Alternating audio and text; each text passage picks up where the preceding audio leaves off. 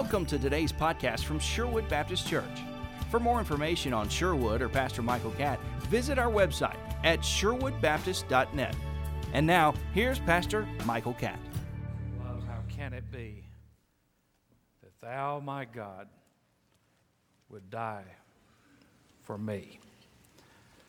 That song written by Charles Wesley holds so much truth about the gospel and the message of salvation.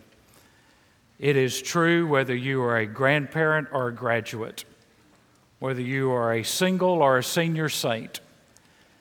It is an amazing love that Christ would die for us. And sometimes we forget that. In fact, they forgot it in the first century. The Galatians had forgotten that it was by grace through faith that they were saved, that it was all of Jesus and none of them. And so they were adding things to the gospel. And they were forsaking that scandalous freedom that we have in Christ Jesus, who sets us free from the works of the law or keeping the law to be justified, but simply falling at the mercy and the grace of God for our justification, our salvation, and our sanctification. And we make the same mistakes. They were making it just 30 years, maybe, after the time of the death and resurrection of Christ, and we make it now in the 21st century. And the one thing we have to do is we have to avoid making the same mistakes over and over. One of the lessons we learn from history is if you don't learn history, you make the same mistakes. It's kind of like the two old boys that went elk hunting out in the west, and they flew out west and they went to shoot some elk, and so they had uh, the pilot dropped them in there, and they were there for about a week or so, and they had killed six elk. The pilot came back to get them at the appointed time, and when he arrived, they brought these six elk out, and he. The pilot said, You can't do that. Said, It's just four's the weight limit. That's all we can take. And the two hunters said, Well, sir, I'll just have you know, we, we killed six last year and we took six last year. And so, after this lengthy argument about how they could do it, they put the six elk on that plane, tied them down, got on the plane, and the plane took off, and in a matter of minutes it crashed. And the two hunters started crawling out of that plane wreck. And one turned to the other one and said, Have you got any idea where we are? And he said, Yeah, I think we're in the same place we crashed last year. We must learn from mistakes. And one of the mistakes that the Galatians were making is a mistake that we often make. That I somehow, by my good works, by my good deeds, by my baptism, by my church membership, can add something to the finished work of Christ. Now, this issue is a real issue. And let me make a couple of statements here as we begin. We have no right we have no right to redefine the message of the gospel or the nature of the church. It is not our prerogative to do that. Secondly, not only do we have no right to redefine the message of the gospel or the nature of the church, but although methods will vary from generation to generation, the message is unchanging. The message is unchanging. We cannot change the message. Methods and styles may change, but if substance changes, we're in trouble. The substance of the gospel is very clear, although the word evangelical has taken on a broader meaning and in some ways has lost its meaning. But we need to understand that the gospel is not ours to change. We are simply stewards of eternal truths. So I invite you to pick up with me this morning in verse 6 of Galatians as we continue to Free to Live series. And let's begin reading in verse 6. I am amazed that you are so quickly deserting him who called you by the grace of Christ for a different gospel, which is really not another. Only there are some of you who are some who are disturbing you and want to distort the gospel of Christ. But even if we or an angel from heaven should preach to you a gospel contrary to what we have preached to you, he is to be accursed. As we have said before, so I say again now if any man is preaching to you a gospel contrary to what you have received, he is to be accursed. Now, there are many gospels out there today. Most of them are very easy to refute. Doesn't take a rocket scientist to refute these the gospel of Oprah, the gospel of Dr. Phil, the gospel of science and technology, the gospel of humanism, the gospel of self effort and self improvement, the gospel of the lost gospels, the gospel of Judas, the gospel of the Da Vinci Code, The Secret, which is the, one of the New York Times best selling books, which is nothing more than just a really weak book that people are dumb enough to pay money for. You can refute those. I mean, anybody can refute those. You could, you could teach a fifth grader to refute those gospels by just teaching them the basic truth. This doesn't take an adult mind to refute this, but people become childish sometimes and they fall into this and think, oh, that sounds good. It must work. But then there is another gospel that is a little more subtle. And that gospel says, I need to come to Christ to be saved, but I need to be baptized to really be saved. Or I need to have this or that to really be saved. Or I need to work to maintain my salvation. That is an abuse of grace. And that is a spirituality that is not scriptural. There's a lot of talk of spirituality today, but it's not scriptural spirituality. It's just this otherworldly kind of thinking that has no basis in the scriptures. And while there is room for disagreement on various and sundry things in the Bible, you can disagree about the interpretation about the second coming. You can disagree about uh, whether some gifts are valid now or not. There is no room for negotiation on the fundamental doctrine of salvation. Now, understand this. If you do not get the doctrine of salvation correct, no other doctrine will be correct. If you don't get salvation right, then your doctrine and understanding of sanctification and of lordship and of living the Christian life, everything about your life and your doctrine and your belief system, system will be out of balance if you don't get salvation right. Because the doctrine of salvation is by grace alone, in Christ alone, by faith alone. And in light of that, I want to ask you some questions. These come out of the book of Galatians. You don't have to stand up and answer them, but uh, I just want to ask you some questions that, as I was studying this, the Lord brought these to mind. Question number one Are you trusting in Christ alone to save you? Now, you need to ask yourself that question. The scriptures say we should examine ourselves to see whether or not we are in the faith. Because somebody may come up to you and say, Hey, do you know Jesus Christ? Oh, I'm a member of Sherwood. That's not what they ask you. Are you trusting in Christ alone to save you? Secondly, are you overwhelmed by guilt or grace? Because you see, the gospel is to set the captives free. And if you're captivated and captured and in bondage to guilt, then you don't understand what grace does and how grace sets us free to live the life that God has called us to live. Question number three Are you overwhelmed by fear or the love of God? The scripture says that perfect love casts out fear. Are you overwhelmed by fear? Do you live your life fear, worry, anxiety, or do you live your life overwhelmed by the love of God, which teaches you to have the kind of reverence for God that you're supposed to have, but not a fear of, oh no, what happens if I don't cut it every moment of my life? Number four, do you think grace excludes you from living a holy and responsible life? You see, one of the things that happens is not only legalism, but license that says, oh, now that I'm saved, got my ticket to heaven. That's the worst part about people that don't understand eternal security. See, the folks that don't understand eternal security, they're scared they're going to mess up. But those of us who understand eternal security and the fact that when Christ saves you, he keeps you, some people say, That's my ticket into heaven. I can live like hell and still get there. Grace does not allow you to do whatever you want to do. Grace allows you to surrender yourself to do what God wants you to do and to do it with joy. Grace is not a ticket for bad behavior. It's a ticket for humility and brokenness.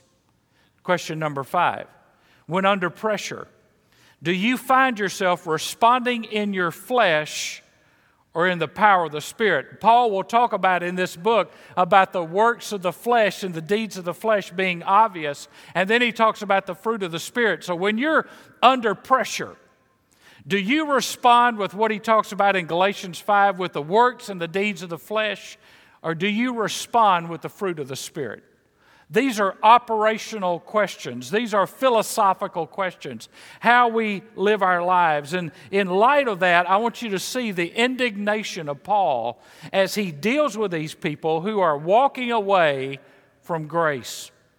Martin Luther, in his commentary on Galatians, says there is a difference between Christian righteousness and all other kinds of righteousness.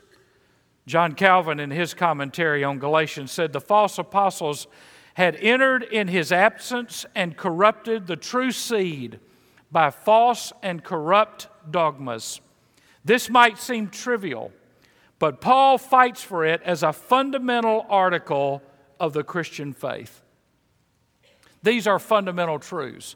And Paul doesn't waste any time. He takes a bold and aggressive, hard attack on these Judaizers and on the church for falling for these lies. Look at what he says. He says, I'm amazed, astonished. The word means it, it, conveys a rebuke. He's struck down, he's shocked. He cannot believe. He said, I'm no further than the city limits, and you're already letting false teachers influence you.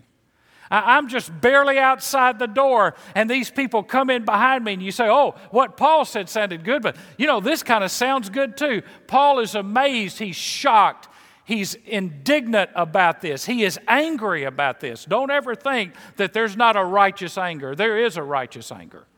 And Paul is showing it here. Why? Because, first of all, they were following a false gospel. They were following a false gospel. They were on the verge of throwing away grace and wanting to pay for the free gift of grace and salvation. We're going to do something to help God out. And they were perverting the gospel. They were taking the gospel of grace and adding works and rules to it. And whenever you add anything to the gospel, you distort its character. The character of the gospel is, is through Jesus Christ, and you can't add anything to it. So they were preaching a false gospel. Secondly, they were making foolish and flawed decisions. They were making foolish and flawed decisions. Look at what he says. You are so quickly deserting him, not Paul. They were deserting Christ. You're quickly deserting him. That, that is, if I remember, it's a passive voice in a present tense. It means they're in the process of going AWOL. They're about to forsake the gospel. They are moving toward apostasy. They are moving toward a denial of truth. They are moving away and in the process of deserting. It would be like You've raised and nurtured your children. You've taught them to do right. And the first stranger that drives by and opens the door and says, Here, son, I've got a piece of candy. Get in a car with me. They go, Oh, sounds good. Candy. Let's jump in. That's exactly what these Galatians were doing. They were just jumping in the car with anybody that rode by and offered them something. Now, look at what this uh, in King James is a poor translation, by the way, of this phrase, you are so quickly deserting him. King James says, So you are so soon removed from him, which implies, in fact, King James uses a passive verb there. It implies that somebody else is responsible for their actions. Now, that's important. New American Standard says, You are so quickly deserting him Implication is responsibility is you, you're deserting him. King James uses a passive verb, and the implication of the way it's worded in King James is, well, you know, it's, it's, it's the reason they're there. That's the reason you're doing it. Paul does not relieve them of their responsibility. Paul says, You may have heard it, but you should have rejected it. You are rejecting Christ, you are deserting Christ. Don't blame it on the Judaizers. Don't point at them and say, well, you know, if they hadn't come around, I wouldn't have made all these mistakes. Don't get into that uh, blaming and pointing fingers. You're responsible. And you're deserting Christ. Now, why did they do it? First of all, because they lacked discernment. They lacked discernment. They were clueless. It did, that sounds good, so it must be true. Just because somebody has a robe on or a collar on backwards or a suit on and somebody is carrying a Bible with them doesn't mean that what they're saying is always true. You're supposed to test the Word and to test the spirits. And your spirit should bear witness with the Word of God and what is being spoken. Not only do they lack discernment, they lack depth. They lack depth. They just weren't going any deeper. They had heard Paul, they're kind of caught up in the moment, and they say, Boy, this is great. But I mean, when the, when the emotions are gone, they didn't have any depth. They weren't digging into the Word of God. That's why our study of Scripture is so important, because when you are deeper with God, you're more aware of false teachings and false teachers. You see, if you desert the gospel of grace, you're also deserting the God of grace. Eh, there's not two gospels, just like there's not two gods. If you desert the gospel of grace, you're deserting the God of grace. And, and if it matters to you who's trying to get into your house, if it matters to you who's standing at your front door, then it should matter to you who gets in your head and who gets your mind and who gets your heart and who gets your attention. In 2 Corinthians 11 2, Paul says, for I am jealous for you with a godly jealousy. For I betrothed you to one husband, so that to Christ I might present you as a pure virgin. But I am afraid that as the serpent deceived Eve by his craftiness, your minds will be led astray from the simplicity and purity of devotion to Christ. Now look at what Paul says, 2 Corinthians 11, 2 and 3. What Paul says, he says, I, I'm the one that led you to Christ. I'm the one that introduced you to him, but I'm to introduce you to him as a pure virgin, and, and you're to be wed to Christ. You're not wed to me, you're wed to Christ. And I want to present you pure before Christ when he comes back. Now, I am the father of two daughters. And part of my responsibility as a father of two daughters is to do everything within my power to teach them and to protect them so that when they stand before an altar one day and get married, which I hope is about 20 years from now, when they do that, that they are pure before God and pure before their husband. That there are no regrets, no apologies, nothing that has to be told because of embarrassment about bad decisions in the past. So when a guy shows up, I make it my business to know all I can. And I also make it my business to let them know I don't have any problem going back to prison if you mess with my daughter. They need chaplains in prison. And I don't have a problem going and being a chaplain after I do your funeral. Why? Because my responsibility as a dad is to protect my daughters. Our responsibility with the gospel is to protect it so that when we stand before Christ, we are standing before Him pure. Now, he uses a word here, the word simplicity. It's also used in 2 Corinthians uh, 11 3, which means sincerity or singleness of devotion. Now, let me ask you to write this statement down. A divided heart leads to a defiled life. A divided heart leads to a defiled life and a destroyed relationship. A divided heart leads to a defiled life and a destroyed relationship. Vance Havner said, It's sometimes said of certain unsound books and strange cults, but there is some truth in them. Would you say this milk has some arsenic in it, but most of it's milk, so go ahead and drink it? What we would apply to milk and arsenic we sometimes forget to apply to the truth. You don't mix a little bit in and say, well, you know, I know that this guy is off base on this, and he's off base on this, and he's off base on this, but he's got some truth in what he says. Hey, even the devil can tell the truth. I mean, the devil can tell the truth sometimes. There are times when the devil will tell you, you can get away with this, and you will for a while. You don't mix truth and error. And you don't get away from the simplicity of the gospel. Oh, that's simple. You know, now, you know, it, it, students, you know, oh, I'm going to college and we got people with PhDs there. It just means they're brighter dummies. That's all it means. Just because somebody has a PhD doesn't mean that they know how to cross a parking lot without getting run over. Now, I'm not against education, but education is not going to get you into heaven, and education is not going to change your life. What's going to change your life is Jesus Christ. And if you take your education under the gospel, then your education will be the right one. You know what to throw out and you know what to keep. And you need to know what to throw out, and you need to know what to keep. First thing you need to know is most of what you learn in college, you're not going to use for the rest of your life. Just get the grades, get out, and get out of your mom and daddy's wallet. That's all you got to know about. And the quicker you do that, the more they will rise up and call you blessed. Amen, parents? Mm-hmm. Now, there's some predictable patterns of false teachers. Let me give you some. There, in fact, there are four. Number one, they start tampering with things like the atonement and the virgin birth, the miracles, the resurrection, the blood of Christ. They start tampering with the basics of the gospel. They start playing around the edges. Well, you know, we, we shouldn't get hung up on whether or not Jesus was virgin born. Where if he wasn't, then he's not sinless. If he's not sinless, he can't save us. If he can't save us, we're lost. That matters. Secondly, they start adding fleshly efforts and works to salvation. Hey, now that you're saved, you better do all this so that God will be pleased with you. I don't do all that so God will be pleased with me. I do what I do because I love God and I want to do it because I want to please Him.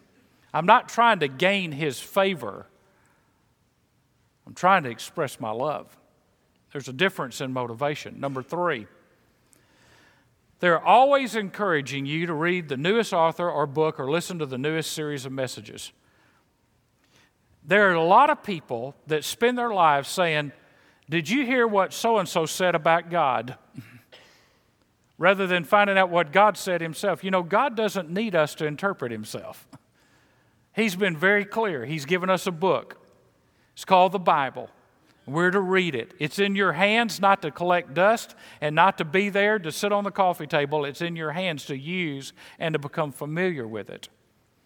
And although you may listen to other people, and I hope you do, and you may read other books, and I hope you do, read the right books, listen to the right people, but never exalt them over the teaching of the Holy Spirit through His book, which is the greatest way to learn the Bible. Number, where are we at? Four. Rarely do they take you to Scripture. They will use Scripture out of context to abuse the body of Christ. They will take a scripture out of context and say, well, you know, you need to be baptized to be saved. You see, there's three verses that say that. Well, you can take three verses out of the context of the total message of the gospel, out of the book that they're in, out of the books that are around them, out of what is said before and after what that verse says, and you can come up with just about anything. You can do the hunt and peck method. Judas went out and hung himself. Go thou and do likewise, and what thou doest, do quickly. All three of those are Bible verses. I would not encourage you to use them in that order. But they will, they will use scripture. Oh, here's what the Bible says. The cult groups will come to your front door and they'll tell you what certain things in the Bible say. And you go, I didn't know the Bible said that. That's because you don't have depth. That's because you're not reading and studying. You're not prepared to give a witness and a defense of your faith. I can tell you, as a pastor of this church, I get shocked and astonished, and I get righteously indignant when I see members of this flock who buy into shady teachings, shallow teachings, emotional teachings, secondary issues as primary, and they get led off of a track, and then they read some book and they think, oh, this book has enlightened me. The question I always ask, and I always get the wrong answer when people go down that path Did you get what you believe out of reading the Word of God under the influence of the Holy Spirit and submitted to the Lordship of Jesus Christ? Or did you get what you believe by paying $7.95 for that book at Barnes and Noble? Where'd you get it from? Because I want to tell you, there's a lot of junk out there, and a lot of it is in Christian bookstores. Your best life now is not based on Scripture, and it's sold 20 million copies. It's not based on the Bible. The author of that book said that he agonized over every word of that book. Can I just give you a little insight? I know this for a fact. He did a two and a half hour interview, and a ghostwriter wrote the entire book based on a two and a half hour interview. First of all, he lied about how he even wrote the book, but he's going to smile and take your money. Don't be stupid. Because there are people out there that want your money, want your life, want your attention, and they don't have your best interests at heart. I want to tell you who has your best interests at heart. The leadership of this church has your best interests at heart. Because we care, because you're the sheep of this flock. And this pastor and this staff and our deacons and our Sunday school teachers care about what happens to you that you don't end off on a tangent somewhere and leave the basics of the gospel of Jesus Christ. It's too important to us. And I'm like Paul, I get wroth when I see that happen. All right, let's move on. Verse 7 he talks about disturbing and distort. Three times you find the word distort in the New Testament Acts 20, uh, Acts chapter 2, Galatians 1, and James 4. He says it means to turn about or to change into opposite character or to pervert, to distort.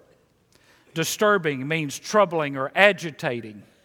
He says they're disturbing you, they're agitating you, they're confusing you. And God's never the author of confusion and they're distorting this. And it's a different gospel, which is not really another. Now, let me ask you to write something down, and somewhere along the line, write it in your Bible, not just in your notes, so that you can keep this. If you work to earn your salvation, if you work to earn your salvation, then God owes you salvation as wages. You've earned it. If you work to earn your salvation, God owes you. He has to give you salvation because you've worked for it. That's a distortion of the gospel. It's not really the gospel. In fact, the God owes me is the very heart and nature, listen to me, of the prosperity gospel.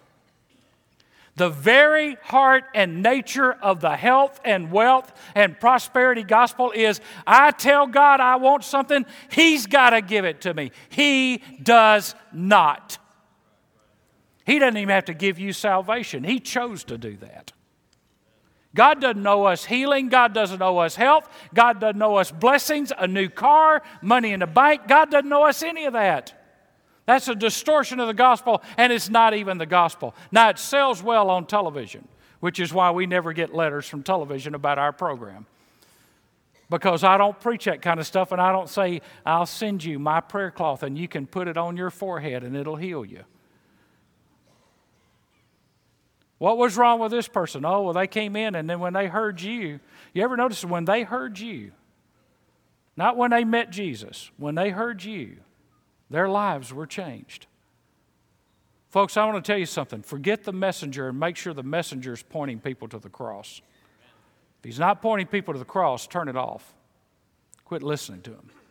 He says it's a different, the word there is heteros, from which we get our word heresy. It's a heresy, he says, another of a different kind that's not really the gospel. In fact, he says later on in Galatians chapter 2 and verse 21 if righteousness comes through the law, then Christ died needlessly. Look at verse 8. But even if we or an angel from heaven should preach to you a gospel contrary to what we have preached to you, he is to be accursed. As we have said before, I say now, again now, if any man is preaching to you a gospel contrary to what you received, he is to be accursed. Two tests of ministry. First of all, the test of ministry is not popularity and miracles. It's not popularity and miracles. That's not the test. I mean, the devil can do miracles. He did that in the book of Exodus.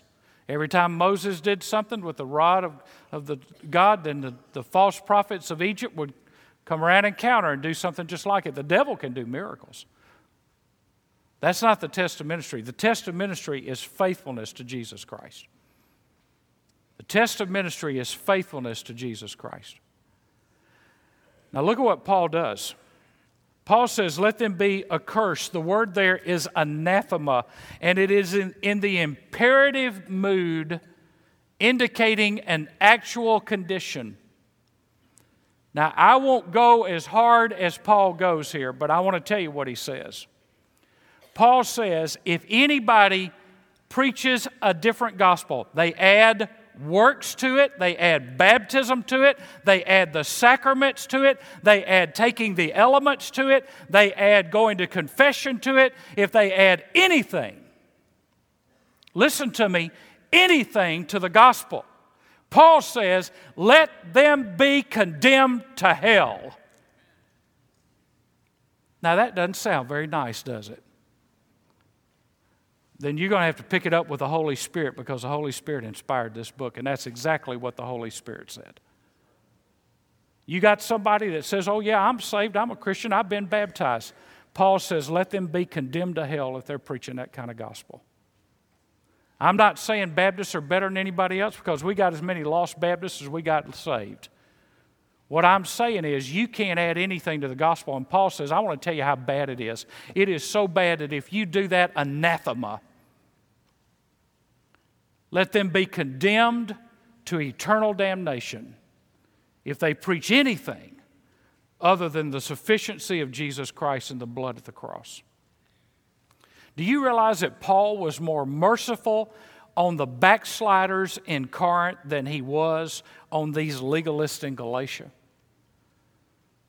Now, don't get mad at the messenger. I'm just here to deliver it. I'm just telling you that you can't add anything to the gospel. And some of you right now are thinking, yeah, but they're sincere, but they're lost. Yeah, but they're good people, but they're lost. Folks, you can't tell me as many people claim to be Christians or Christians in America because our country wouldn't stink like it stinks like now if they were really saved. If we really had 180 million Christians in America, like some people estimate, it wouldn't stink like it does right now. We wouldn't be having the debates we're having right now. But they're good, but they're sincere. You can be sincere and walk in front of a car and you're still going to get run over. We need to understand that the gospel is narrow, and when Jesus said there's a narrow way and a wide way, he meant it's a very narrow way. You come to Christ alone. You don't give your heart to a minister. You don't give your heart to a program. You don't give your heart to a denomination. You don't give your heart to a church. You give your heart to Jesus. That's the only way that a person can be saved. Martin Luther in 1521 was already world renowned. Four years earlier, he had nailed his 95 Theses to the Wittenberg church he challenged the hierarchy, the Catholic Church. Like any Bible teacher, there were non essentials to Luther for which he would not argue and debate, but there were some that were essentials and non negotiables. There were two for Paul and for Luther. If you summarize the Gospels and Paul's epistles, you will find two things basically that come to the forefront. And these were true for Martin Luther, which is the basis of the Reformation. Number one, we are saved by grace through faith. The just shall live by faith. That phrase appears four times in the Bible one in the Old Testament, 3 in the New Testament. The just live by faith. We are saved by grace through faith. No other way. Here's a young man, a monk in the Catholic Church, who tried all he could to please God. He tried to do all the things that he was supposed to do to please God and somehow get the favor of God. And one day it struck him. Galatians was the book that he was reading. The just shall live by faith. Secondly, Scripture, not the church, is the test of truth. Now, our Catholic friends would say that the church determines what truth is. That's not what the Bible says. Scripture, not the church, determines what's truth. That's why the Pope can issue an edict that overrides the edict that was issued by a Pope before him, because truth can change, it can waver, it can move with them. But truth is truth no matter what anybody thinks about it. It is Scripture not the church, that determines truth. The Pope declared that Luther was to be bound for hell. The Emperor, Charles V, demanded that Luther appear before him and ordered him to come before him as a heretic of the established church. So in April of 1521, Luther appeared alone while Charles and others were surrounded with their advisors. Luther was told he could not speak.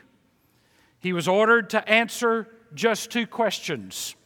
And as the king sat with books before him, books that Luther had written, Luther was asked to answer only two questions. Number one, did you write this book? And number two, if so, is there a part in them you choose to recant? Did you write it? Did you say this? And second question, is there a part that you choose to recant? Finally, after several days of wars of words, one of the church officials said, You must give a simple, clear, proper answer to the question Will you recant or not? One of the most famous statements to ever come out of Martin Luther's lips was unless I can be instructed with evidence from the Holy Scriptures, I cannot and will not recant.